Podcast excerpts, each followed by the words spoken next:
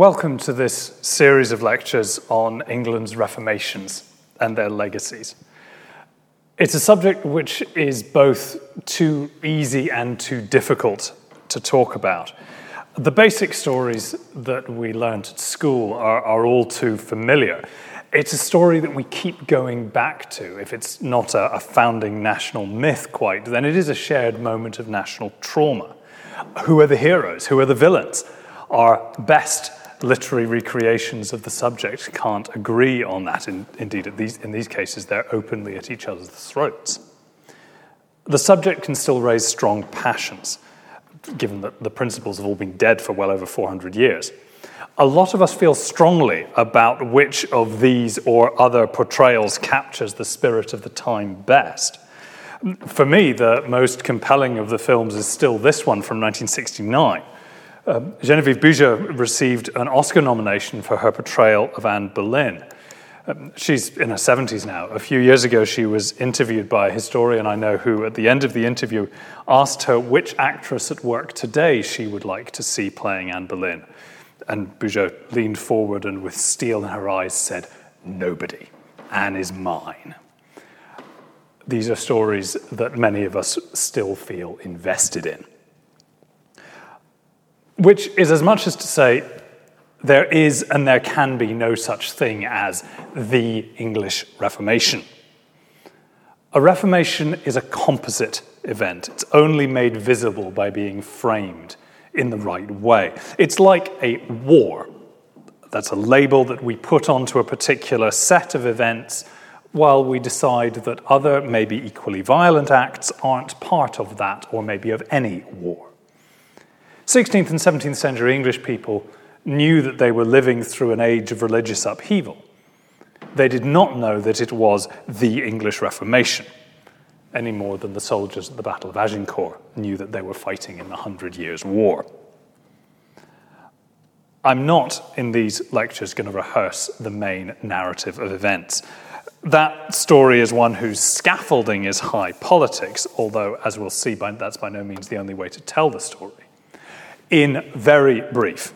During the reign of Henry VIII, who was king from 1509 to 47, England broke away from the papacy and embraced some aspects of the Protestant Reformation that had been unfolding on the continent since Martin Luther first openly defied the church in 1517.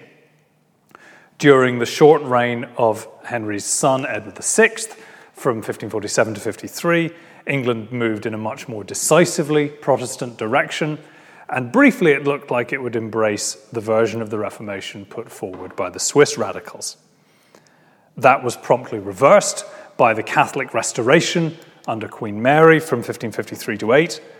That was itself overturned by a Protestant restoration under Queen Elizabeth, whose much longer reign lasted until 1603. And not least because of that longevity, Elizabeth's so called religious settlement, it's a questionable label, stuck.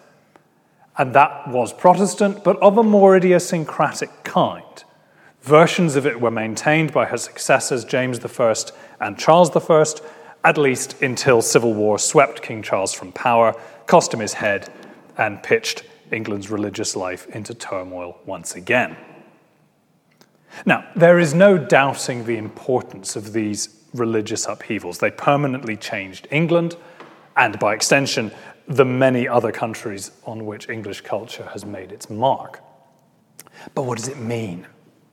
How can we best tell the story or the stories? There is no single master narrative of all this turmoil. There can't be. It was played out at every level of an increasingly diverse society as highly visible political changes and shifts in public religion shaped and were shaped by the lives of millions of people. The way that you choose to tell the story is governed by what you think is important and what's trivial, whether there are heroes or villains that you want to celebrate or to condemn, and by the legacies and the lessons that you think matter. You choose your frame, and that gives you the story that you want. So, these lectures are not going to tell the story of the English Reformation. They're going to tell the stories of six English Reformations. Six stories of religious change in 16th and 17th century England. They're parallel, they're overlapping, but each has a somewhat different chronological frame, cast of characters, and set of pivotal events, and each one has left a different legacy. I leave it to you to make the choice between them. Certainly, none of them is the whole truth, although I think I can promise you that they will be more accurate than some of the versions which have been around in recent years. Um, I promise you that will be the last film reference. Uh, the best I can offer is to say that these stories are as accurate as the 20 odd years I've been working on some different aspects of the subject can make them. What I'm not going to tell you is which one of them is closest to my heart. You're free to guess if you wish. The only prejudice that I'll admit to here is my dislike of, our li- of the living forcing our stories too high handedly onto the dead. They might be dead, but that doesn't mean that they should dance to our tune. So, to the first of our stories, the one that might seem the most unlikely of all the story of England's Catholic Reformation. Christianity first came to the country that we now call England in Roman times. In the 16th century, in the age of the Reformation, not everyone believed the legend that Joseph of Arimathea had brought the gospel to Britannia in the first century and planted a thorn at Glastonbury. But the equally legendary tale of how Pope Eleutherius had converted King Lucius of the Britons to Christianity in the second century was common knowledge. Uh, moreover, Constantine, the first Christian Roman emperor, was claimed as an honorary Briton on the basis that he'd begun his reign in York. But all of this was only prelude. The collapse of Roman rule and a wave of pagan Anglo Saxon settlement in the 5th century pushed Romano British Christianity to the island's western fringes, above all to Ireland. The incomers had to be converted afresh and in the year 597, a far from legendary missionary named Augustine, sent by the equally real Pope Gregory the Great, persuaded King Ethelbert of Kent that he and his kingdom ought to become Christian. Augustine became England's first archbishop at Canterbury, Ethelbert's capital, and his successors down to the present have sat on his throne in the cathedral that he established there. So, 16th century English Christians could look back on nearly a thousand years of unbroken history. And whether they thanked the imaginary Eleutherius or the real Gregory, they could and did take pride in being the first nation to be converted at the hands of a pope. For a country almost at the furthest edge of Christendom, this connection to the Apostolic See of Rome was a point of pride. A cynic might say it doesn't cost England much to be ostentatiously papalish, because Rome is too far away to make much of a nuisance of itself. Equally, it did mean that England's voice was underrepresented in Rome's councils. There has, as yet, been only a single English pope, Adrian IV, between 1154 and 59. Although, as we'll see, in the 16th century, there were a couple of near misses. Still, a strong Anglo papal axis was a recurring fact of medieval life. Duke William of Normandy legitimised his conquest of England in 1066 by a papal endorsement. King Henry II was made Lord of Ireland by the grant of that sole English pope in 1155.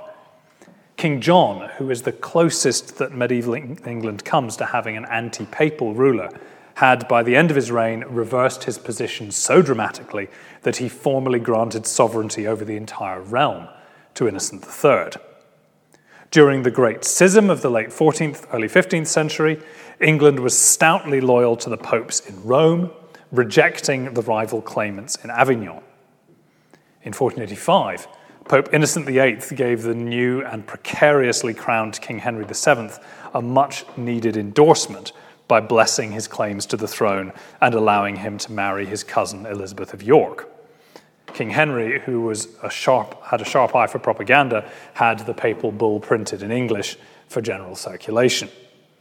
The logic was the same as it had been for centuries. Kings and popes had much more to gain by working together than they could ever win from confrontation. They knew that when the relationship broke down, The result was a crisis like the one which led to Thomas Becket being murdered and his king being forced into a humiliating penance.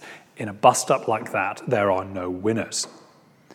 Church and crown didn't need to love each other, but they did genuinely recognize each other's legitimacy. Most kings had at least a streak of genuine piety, and most clergymen at least a streak of national loyalty. This long history has helped foster the myth of the Middle Ages as an undifferentiated age of faith, whether that's depicted as an Eden of Catholic innocence or as a thousand years of Babylonian captivity. But of course, it's not so. Neither in England nor anywhere else in Europe could Catholic Christendom flourish for so long by remaining static.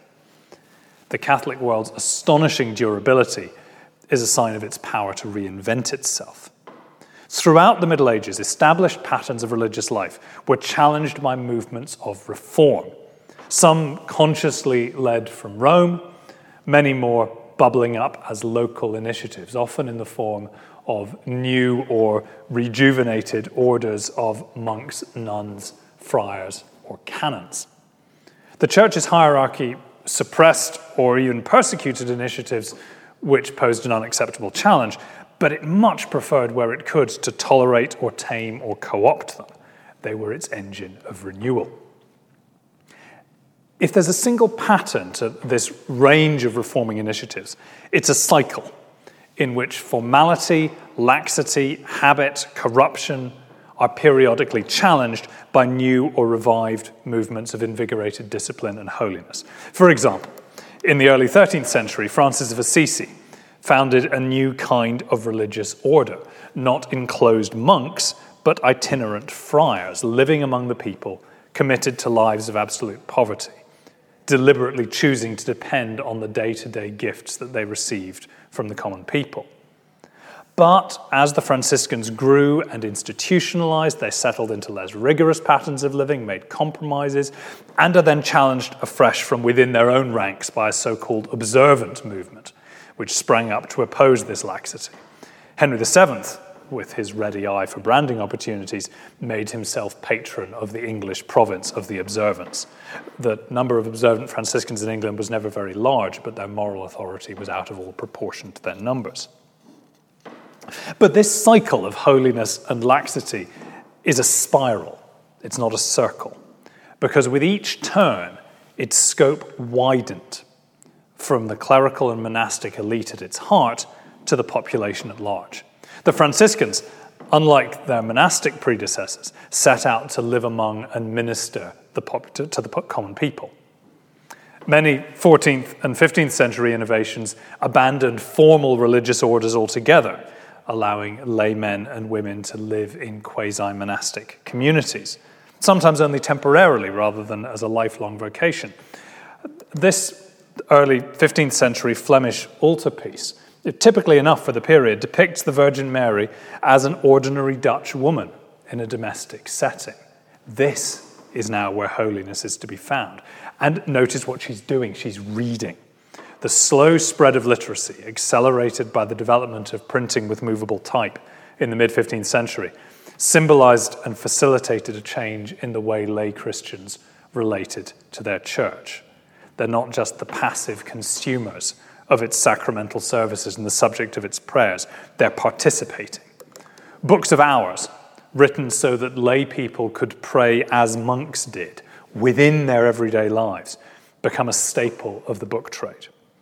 The monasteries had once been a refuge for holiness in a godless world, but now their reservoir of holiness is overflowing into that world and soaking into it. So, when we say that the English church in the early 16th century was hungry for reform, that was not an unusual or an alarming condition. Loyal, earnest churchmen were painfully aware that the church fell short of its ideals, even though compared realistically both to its own past and to the rest of Latin Christendom, the English church is in pretty good shape. Its bishops are an impressive body of men. In most European countries, the bishops were drawn almost exclusively from the high nobility, and their spiritual qualifications were, let's say, variable. But the English and Welsh bishops were a remarkably meritocratic bunch. most of them men of middling or even humble birth who'd risen up through England's two substantial universities. There aren't many great theologians amongst them, although there are some, like John Fisher, the Bishop of Rochester, the most internationally celebrated theologian which 16th century England produced. But many of them are able lawyers and administrators, equal to the task of managing their vast institution and furthering and strengthening its discipline. England's parish clergy, as well, were unusually well educated and well disciplined by European standards. Uh, to take one simple, easy to measure disciplinary question Catholic priests were and are, of course, supposed to be celibate. In many regions, this rule was widely flouted. Um, in parts of Switzerland, attempts to enforce celibacy by levying fines on misbehaving priests had evolved into a system whereby, in effect, priests paid an annual fee to the bishop to be allowed to have a common law wife, and the bishop's finances depended on the regular flow of such fees. In most of England, by contrast, the law was genuinely enforced. Maybe most importantly of all, England's lay people, or many of them, were hungry to be brought deeper into the church's life. They wanted the spiral to widen out to include them the plainest sign of success in England was that a dissident movement offering more radical lay empowerment, the diffuse sect known as the Lollards, never won any kind of mass following after its brief flowering in the late 14th century. We'll come back to them in the final lecture of this series. But as historians, we can look with realistic eyes at the late medieval English church and we can say, you know, fair's fair, it's in decent shape. But for the church's most ambitious leaders and for the most zealous and earnest lay people, good enough was not good enough. Modest success only underlined how much more there was to be done. There's been a lot of talk about anti clericalism, hatred and contempt for priests in the Middle Ages. It's certainly a widespread phenomenon. Corrupt priests were the butt of jokes from Sicily to the Shetlands. But that doesn't mean that the jokers rejected the church. Everybody nowadays jokes about corrupt politicians, but that doesn't mean that you reject representative democracy, not necessarily. It's useful to break anti clericalism down into two distinct variants. One is anti sacerdotalism, the scornful rejection of the priesthood as a body, irredeemably corrupt, grounded on self serving theological error. This is the view of disgusted non participants and of revolutionaries. It was, of course, going to become one of the driving forces of the Protestant Reformation. But it's not terribly widespread, especially in England. And even within that camp, there's more non participation than there is revolution. The other variety is hyperclericalism. This is the conviction that the priesthood is a high and holy vocation that priests hold and transmit an awesome responsibility. And if you start with that idealistic view and then measure actual priests against it, the only response is going to be disappointment and indeed anger. We, as historians, can look at the late medieval priesthood and say, well, the glass is half full, even nine tenths full. But for the hyperclericalists, no degree of falling short was acceptable. They didn't want to overthrow the church, they wanted to perfect it, to make it what it should be. And this made them into its most unstinting, loving critics. So, the most damning assessments of the late medieval church come from churchmen, from insiders. They've spent so long gazing at the stars that wherever they are seems like a gutter. And their determination to pursue their glorious vision isn't a sign of the church's weakness, but of its strength. By the early 16th century, these restless ambitions have begun to merge with a new movement for reform that's sweeping Christendom and which put down particularly deep roots in England. Christian humanism, as historians call it, is the, the latest turn of that medieval spiral of reform. It drew on the movement of scholarly renewal that we call the Renaissance, that is, in very brief, a movement in 14th and 15th century Italy to rediscover the literary and artistic heritage of the Greek and Roman world, to measure their own culture against that ancient heritage, and inevitably to find it wanting. It's a more or less secular movement in its beginning, hence this term humanism, which doesn't mean secular atheism in the modern sense, but rather the study of the humanities, which they contrasted to the study of divinity, the queen of the sciences. But the same method to recover the lost past, to weigh it in the balance against the present, and then, and then to act accordingly, that's all too easy to apply to the life of the church, too. Famously, the most important prophet of this Christian humanism was the Dutch monk Desiderius Erasmus, a sharp tongued, peripatetic, penny pinching, brilliantly entrepreneurial scholar who could switch on a dime from scabrous satire into soaring spiritual vision. Erasmus spent several years in England and inspired a generation of English scholars. Partly thanks to him, his closest English friend Thomas More won a continent wide reputation in his own right. Fittingly enough, More was a layman, not a priest. And his teasing vision of an ideal society in his book Utopia from 1516 summed up the Christian humanists' dreams. In this imagined land, the actual priests are very few and very holy, but the entire population lives in such simplicity and purity that the island of Utopia, in effect, amounts to a giant monastery. They despise wealth, they live in common, they prize learning, justice, and charity over rites and superstitions. Utopia is a place where the spiral of reform has reached its outer limit. It includes everyone. And the book's opening chapter makes explicit the contrast with More's home island, where the rich and powerful claimed to be Christians, but had forgotten peace mercy, and the needs of the poor. Now, this is a satire, but Christian humanists do more than offer counsels of perfection from the sidelines. More discusses in this book whether it's better to preserve your innocence by steering clear of power politics or to get your hands dirty in the hope of doing something good, which is not a theoretical discussion. He himself reluctantly entered Henry VIII's service and ended paying dearly for it. Another much more compromised but much more powerful reformer was already pushing this agenda forward. I'm thinking of Cardinal Archbishop Thomas Wolsey, the butcher's son from Ipswich, whose career embodies the meritocratic possibilities of the English Church.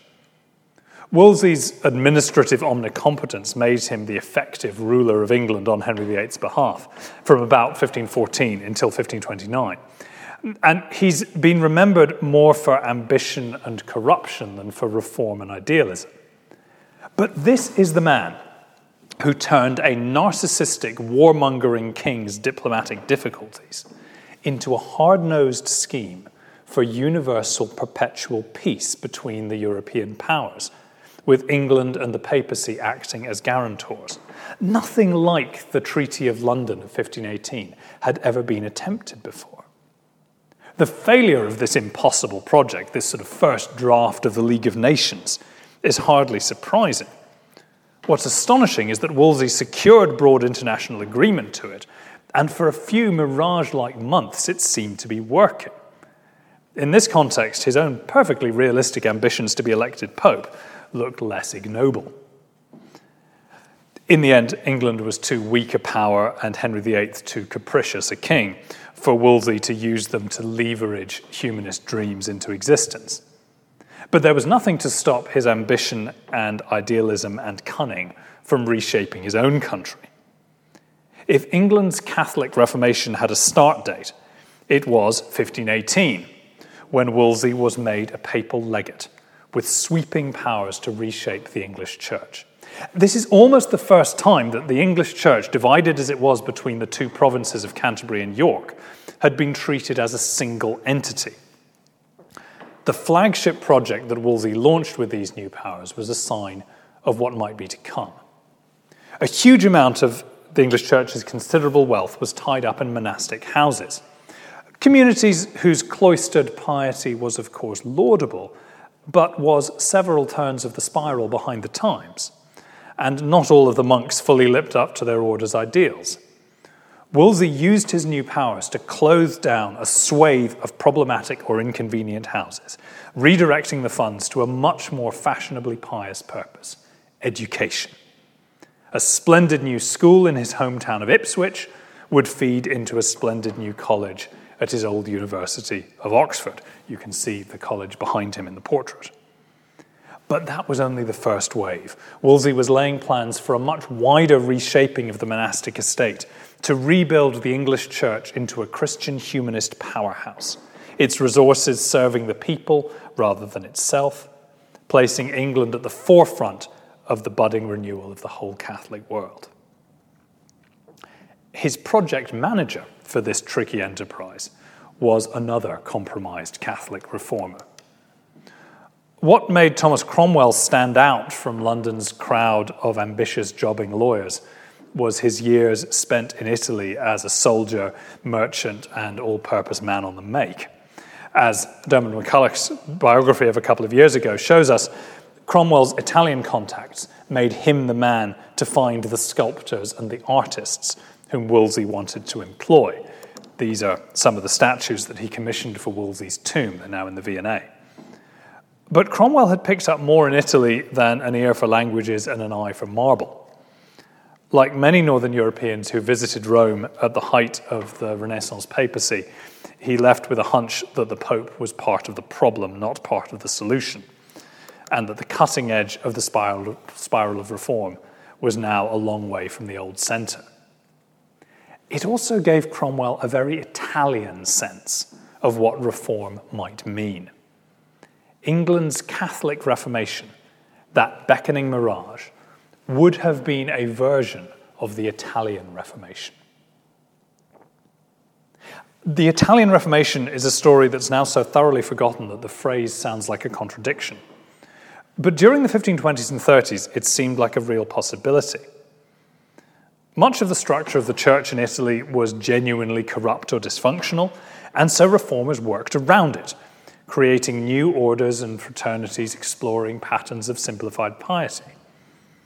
In Germany, when a dispute about the doctrine of salvation, triggered by a friar called Martin Luther, flared up in 1517 to 18, it quickly turned into a slanging match in which all the talk was of obedience, submission, heresy.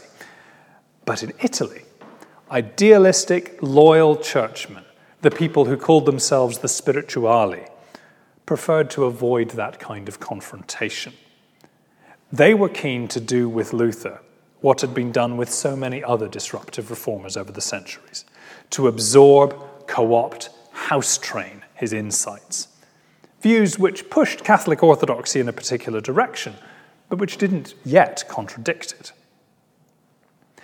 Now, to be sure, the Reformation that Italy's spirituali championed didn't come to pass. They spent a couple of decades trying to forge creative compromises until they found that in their polarized age, that only won them suspicion from both sides. And eventually, after the failure of a last attempt at constructive religious peace in 1541, they were forced to choose sides or to retire into obscurity. But we can easily imagine that if Tudor marriage politics hadn't intervened, the reformation of the spirituali is the kind of reformation that England would have had. Such an England would have proudly held on to its thousand year tradition of loyal papalism, but the result wouldn't have been an extension of the medieval church frozen in time. In this alternative history, England's monasteries wouldn't have been suppressed systematically the way they were in the 1530s, but nor would they have sailed on into the modern era untouched. Eager Catholic reformers, keen to build a nation of earnest believers, wary of formalism and superstition, would have continued where Wolsey and Cromwell had begun, systematically redirecting the monastery's enormous wealth to more fashionable purposes like education, missionary work, the relief of the poor. England's two heavyweight, energetic universities, especially Erasmus's Cambridge, which is by far the more daring of the two at this date, would have incubated scholarly innovations that would have turned the radical insights of the Christian humanists into practical programs for reform. The long delayed publication of a Bible in English, which even as fiercely loyal a Catholic as Thomas More recognized was both inevitable and right, would have followed before much longer. And it's not all just a matter of doctrines. In a century of rapid economic change, populations are rising, wages are falling, landowners are driving their tenants off the land and into destitution a reforming Catholic Church would have pushed back against this new economy and its consequences. It probably wouldn't have pushed back very effectively. Deep economic changes are difficult to stop with moralizing denunciations, but it would certainly have burnished its own moral authority in the process.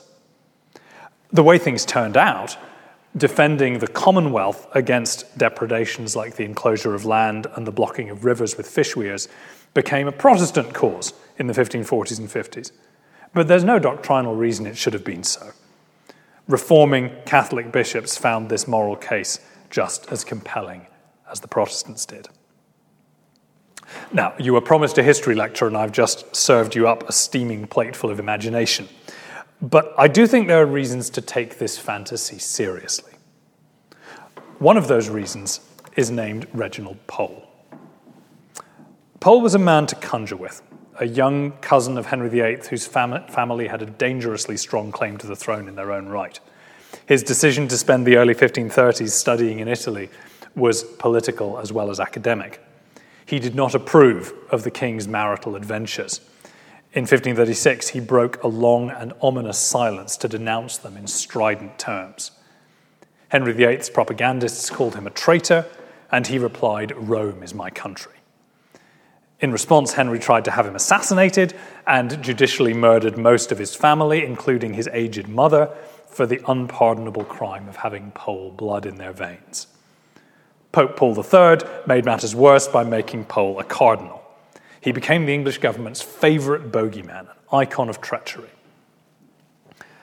But his Catholicism was reforming as well as unstinting. Rome was his country, but so was Italy he became intimately involved with the spirituali, especially as some of them found cautious favor at the papal court.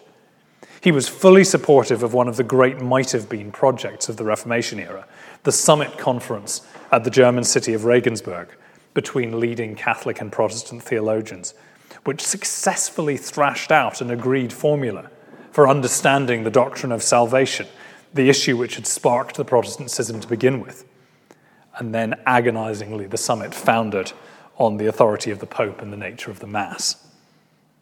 Pole was one of those who jumped towards Rome and Catholic orthodoxy when the middle ground gave way underneath him.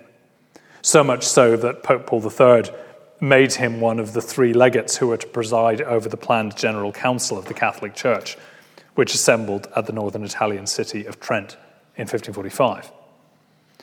But if Pole's loyalties were never in question, nor did he forget his old ideals. At the Council of Trent, he lost the argument. His Lutheran inflected views of salvation were rejected in favor of a more robustly traditional formulation. But Pole and the surviving spirituali weren't out of the game yet. When Paul III died in 1549, Pole was the early favourite to succeed him. In one early tally, the conclave came within a single vote of the two thirds majority, which would have elected the second English pope. It's another tantalizing might have been. A young, idealistic, energetically reforming pontiff, determined both to hold the centre and also to widen the circle in an effort to bring home as many of the sundered Protestant brethren as possible. In the event, Pole's candidacy failed partly because he himself didn't want to press the case that idealism again. He was happy instead to agree on a compromise candidate. His candidacy also failed because one of his former brethren amongst the spirituali, Cardinal Carafa, accused him of straying from an innocent wish for reunion into a dalliance with heresy. Now, this would be simply the tale of one eccentric expatriate's near misses if not for the second reason to imagine England's Catholic Reformation, the greatest might have been of them all. In 1553, England's young Protestant King Edward VI, who we'll meet properly in later lectures, died, and his inept attempts to rig the succession failed. The throne fell to his eldest sister Mary, a committed Catholic whose firm intention from the beginning was to end her native land's 20 year nightmare of schism and heresy and to return it to its historic role as a bastion of the Church of Rome. And to that end, she and Pope Julius III immediately agreed that the obvious person to negotiate this Catholic restoration and then to serve as Archbishop of Canterbury was none other than Reginald Pole. As it turned out, this Catholic restoration was short lived.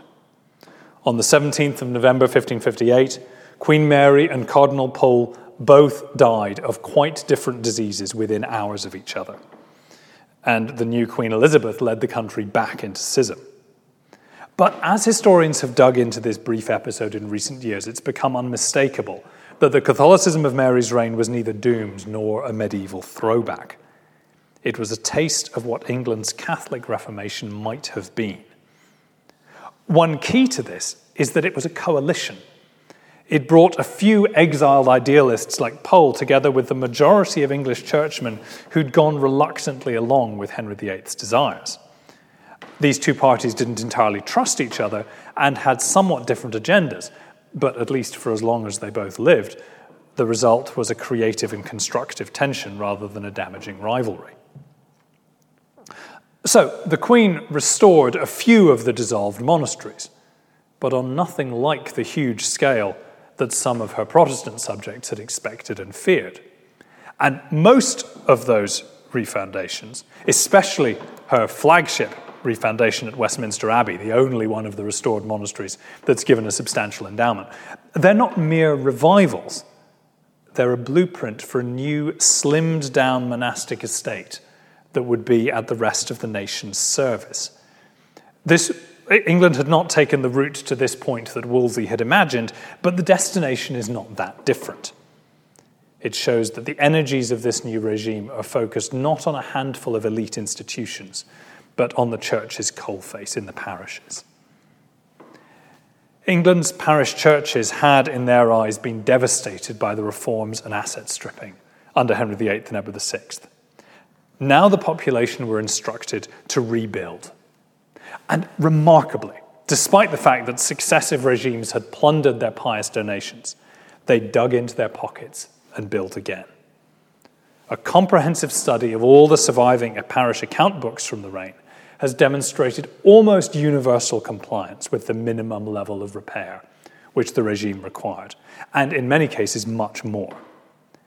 There was still, by the time the Queen died, an enormous amount remaining to be done Rebuilding takes much longer and costs much more than destruction. In the asymmetric warfare between Catholic and Protestant, which was fought out in church buildings across the continent, the Catholics, whose worship needed physical furnishings and paraphernalia, were at a systematic disadvantage.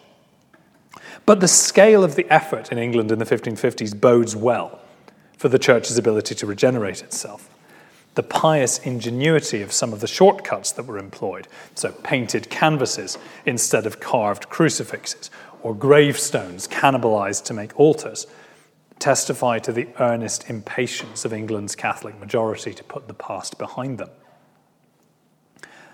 But buildings and furnishings were only a means to an end.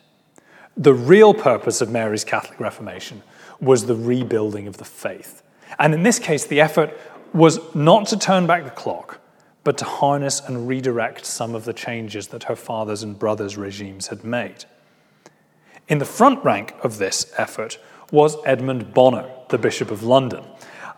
This is the closest we have to a contemporary portrait of him. It's a bit problematic. It may look as if he's doing some sort of charming rustic dance. Um, he's in fact whipping a prisoner. This is a hostile caricature. Um, but it was made during his lifetime, and he is said to have commented angrily that he didn't know how they'd got such a good likeness of him. So it'll have to do. Anyway, Bonner was a tough minded, energetic administrator. In the 1530s, he'd been a protege of Thomas Cromwell's, but his increasingly plain religious conservatism led to his deprivation in 1549. Restored by Mary in 53, he set about re Catholicizing a city that was a hotbed of heresy. In 1554, Bonner began a full scale visitation of his diocese, a process which lasted a full year and involved preaching and careful inquiry after heresy and laxity in every parish. In preparation for Easter 1555, he ordered every person individually to confess their sins and be absolved for participating in the 20 year schism and accompanying heresies. And that included every individual being specifically quizzed on their faith in the Mass and in the Pope. When the visitation finally concluded, Bonner, who'd always been something of a, of a techno geek as far as the, the new technology of print was concerned, great enthusiast for using it, um, rounded it off by publishing a book which all the clergy in the diocese were required to use. This book, A Profitable and Necessary Doctrine, was a summary of the Christian faith, which drew on a similar formulary published under Henry VIII's authority a decade earlier.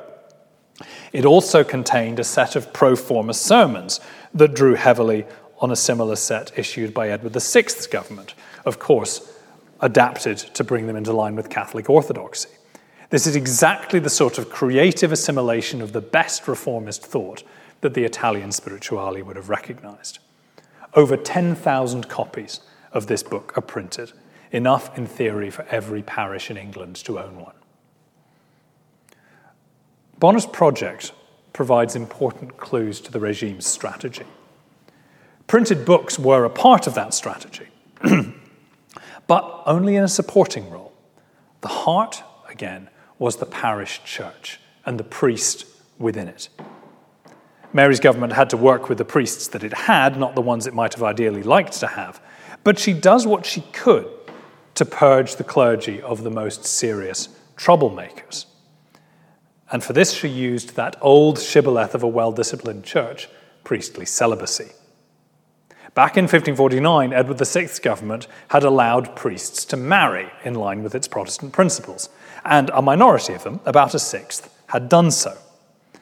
These were now summarily dismissed. Those who abandoned their wives and came crawling back were permitted to seek priestly employment elsewhere. It's the most sweeping clerical purge carried out by any English government in the 16th century. It's the priests who were the target audience for Bonner's books.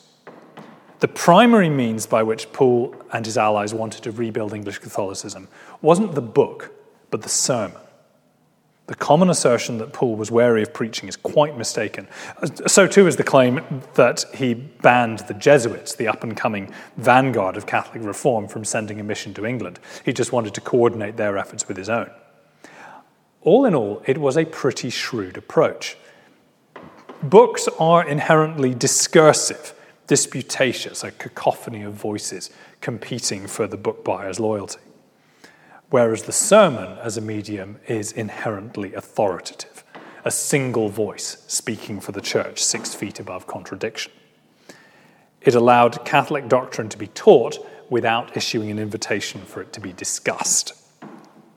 Pole wanted to avoid getting into public debates with his Protestant critics on the old principle that wrestling in mud taints the winners and the losers alike which is a hint for all that I've been rather sunny about it. England's Catholic Reformation always and of necessity had another face to it. Orthodoxy's boundaries might be inclusive and generous and progressive and imaginative, but in the end, there did have to be boundaries. And the need to enforce them had explicitly been a part of the Catholic Reformation from the beginning. England's greatest Christian humanist, Thomas More, was also its most pitiless hammer of heretics. As Lord Chancellor, head of the kingdom's secular courts, More worked with rare energy along like minded bishops to arrest suspected heretics and to roll up their networks. He was involved in half a dozen burnings, although there isn't any evidence to support the persistent rumors that he had prisoners tortured.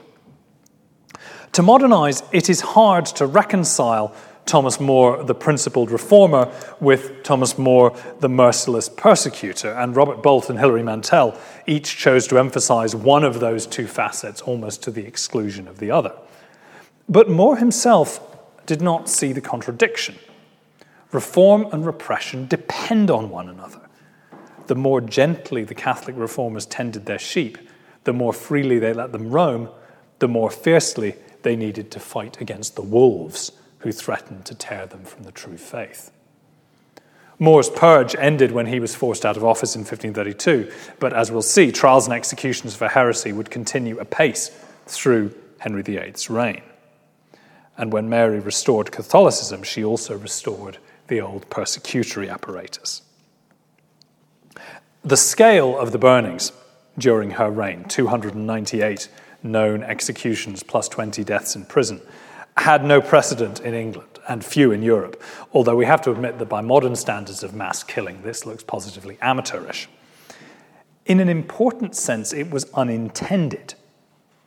Mary and her bishops expected that most of those charged with heresy would give way and recant their beliefs to save their lives, as had usually been the case in the past.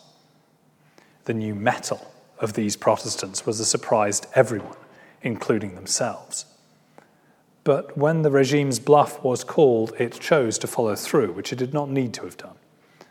The result was a four year purge that began with the most prominent bishops, like the Bishop of Gloucester here, and, and other preachers, and then spread out to entire clandestine Protestant congregations. It's not simply an English phenomenon. Persecution of Protestantism was simultaneously ramping up in France, the Netherlands, elsewhere. And in 1555, two years into Mary's restoration, Cardinal Pole's old colleague and rival, Cardinal Carafa, was elected Pope Paul IV. His reformism had now taken a grim turn. Having purged Rome of infidels by creating the city's first ghetto for Jews, he now set out to purge Catholic Christendom of error. In 1559, he would promulgate the first modern index of prohibited books. But before that, he renewed his feud with Cardinal Pole, who he was now convinced was a crypto Protestant.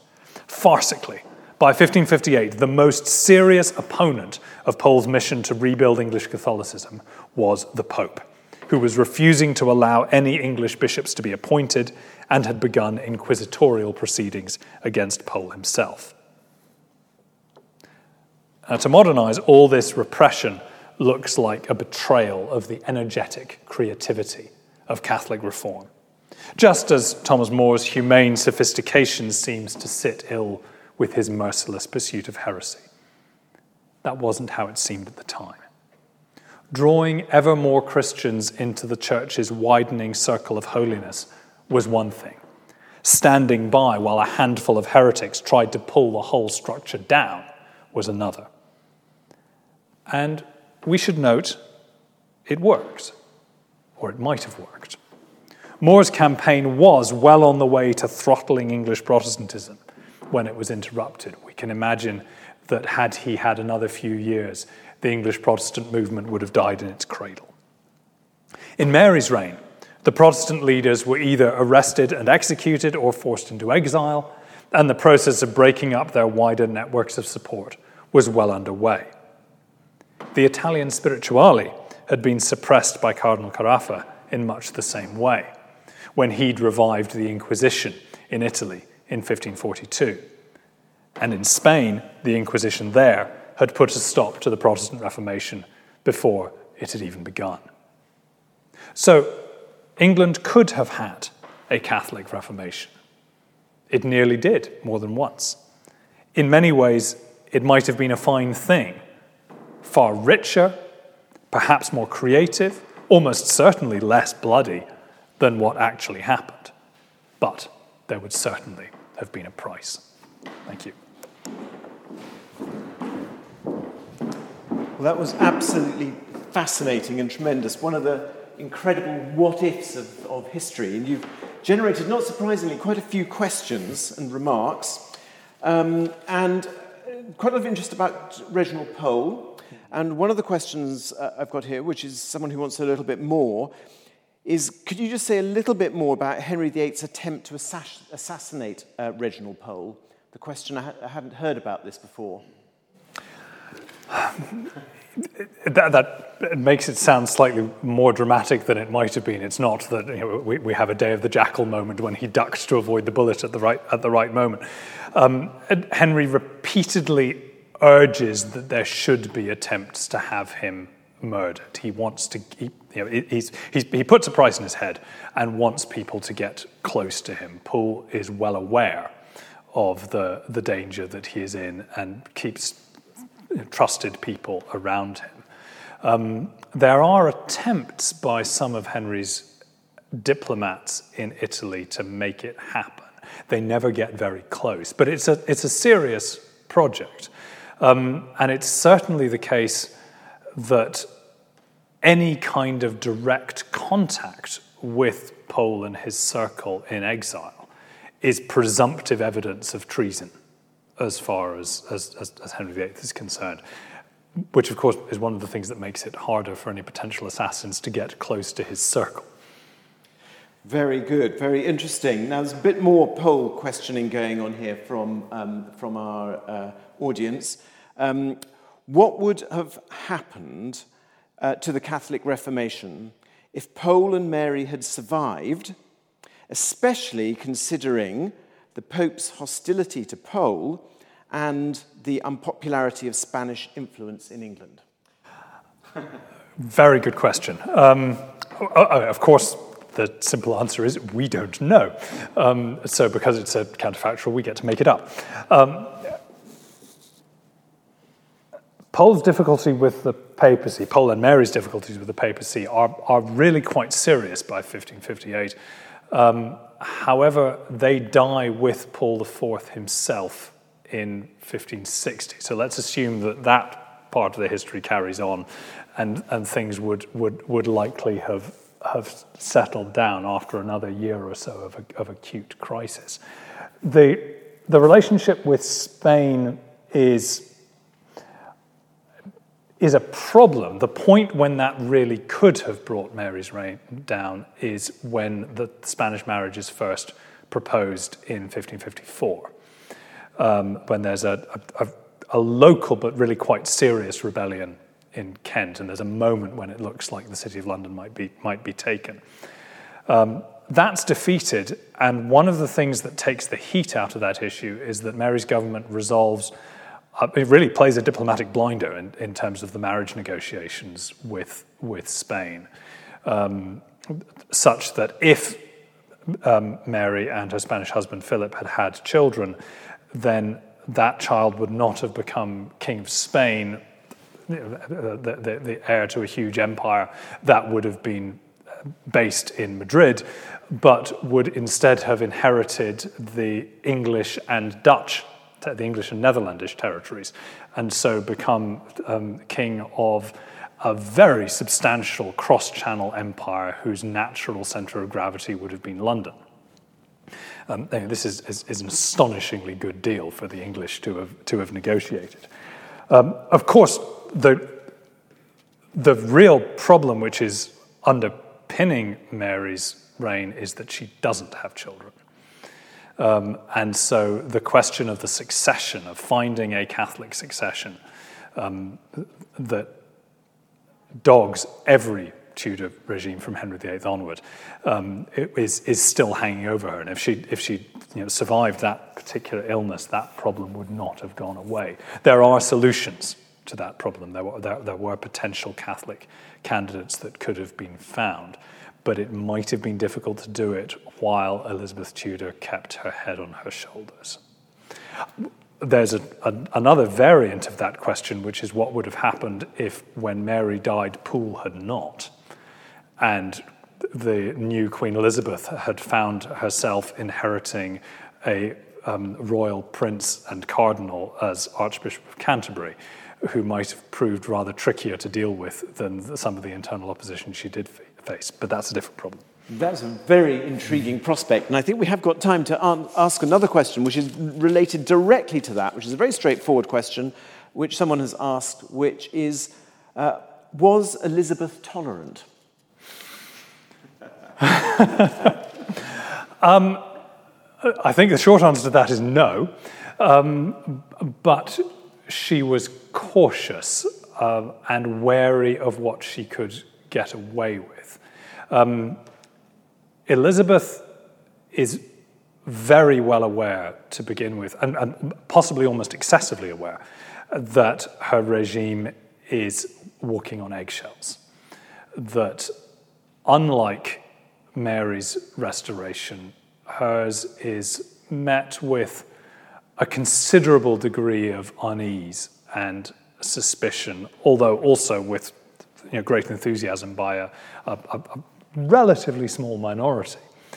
Um, and so her attempt to, to bring in a, a, a, new Protestant settlement to make it stick is, is done slowly and carefully. And she spends the first 10 years or so soothing her country into it. She imposes a, a fairly clear set of rules in the, the, the, new legislation and injunctions that are passed in the spring and summer of 1559, but she enforces it with, with quite a light touch.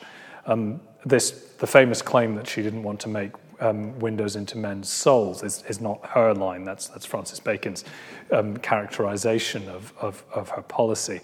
Um, and it's fair enough, but that's not because she had some great belief in freedom of conscience. Um, it's you don't want to look into your subject souls because you're afraid of what you might find. Um, and it makes more sense to let them have their own space and wait. Her, her great hope, and I think it's vindicated by the way events turn out, is that time is on her side and that if she can impose some semblance of a Protestant Reformation onto her country and hold it in place for long enough, then eventually the plaster will set.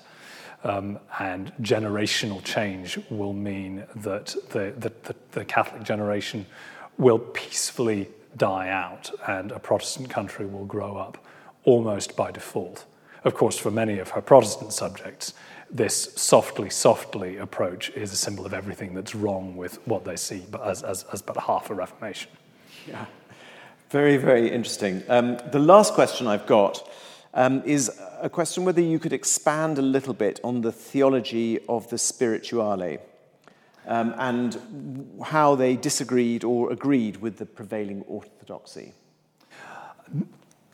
That's tricky because they're, a, they're not a group who have a, a program or a, a, clearly defined orthodoxy to sign up to.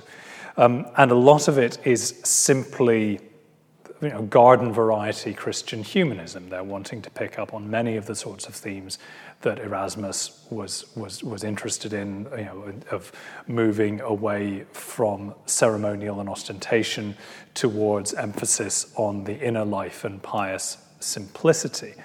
But the, the difference and the particular debt that they have to, to Luther um, is an interest in a softened version of his theology of justification by faith alone. They are not interested, they're very much not interested in the strong predestinarian versions of this, which Luther himself very much holds and Calvin famously doubles down on. Um, but the notion that it should be possible for the Christian life to be one governed by inward piety and repentance rather than outward acts of penance is one that they find very appealing. And Pole is, is, is, is one of a great many who, who think that it's possible to take that sort of spiritualizing insight from what had become, in their eyes, a rather formalized structure of piety and to apply it while remaining within the framework of of Catholic orthodoxy. This is what he argues for at the Council of Trent. It's an argument that he loses, and it's partly because he loses that argument that Cardinal Carafa is able to, to pursue him and make a, at least a prima facie plausible charge of heresy against him. We've got two minutes, and I'm going to very cheekily ask you a question of my own, because I think it's quite an, uh, quite an important one, which is that um, if it wasn't for Henry VIII's marital problems, and if uh, Wolsey and Cromwell had pursued the Catholic Reformation that you suggested that they might be interested in, do you think Henry VIII would have been interested and supported them? Yes, I think he would. uh, if only because ostentatious piety and grand gestures are very much his thing. I mean, this is a king, whatever else you think of him, in my opinion, is not high, um, who was tremendously good at the theatre and the showmanship of royalty.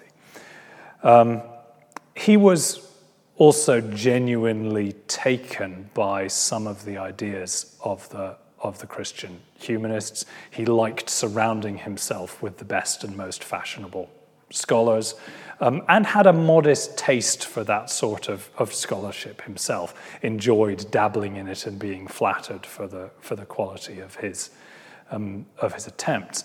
And if you look at, for example, one of the, the great pet projects of, at the very end of his life, um, when having dissolved all, all these monasteries, um, which he does so on you know, with, with the rhetoric of claiming to use it for reforming purposes. In fact, it's almost all ploughed into fighting an entirely futile war with France.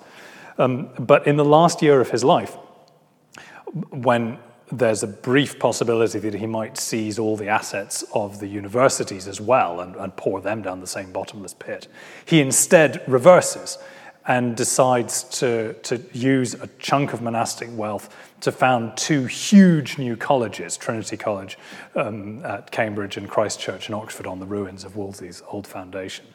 Um, and that sort of, of ostentatious creation of, of, of pious novelties was the sort of thing that he could very much have thrown his, his weight behind. Whether the patient interest in the work at parish level would have appealed to him, I think we can doubt. But he wouldn't have minded if somebody else wanted to get on with that in his name. Fascinating, absolutely fascinating. Well, what a great lecture, what a great evening. And uh, you're coming back to give your second lecture on the 2nd of December? Um, England, uh, yes, that's Unwanted right. Reformation? The very one. We look forward to it very much. Thank you. Thank you.